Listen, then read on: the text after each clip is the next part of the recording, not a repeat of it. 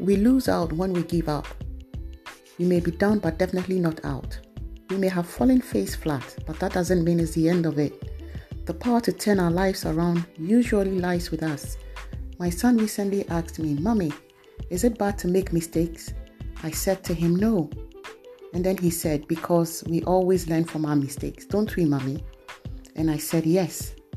There is always a reward at the end of every challenge we go through. It is up to us to work through this challenge to obtain our reward.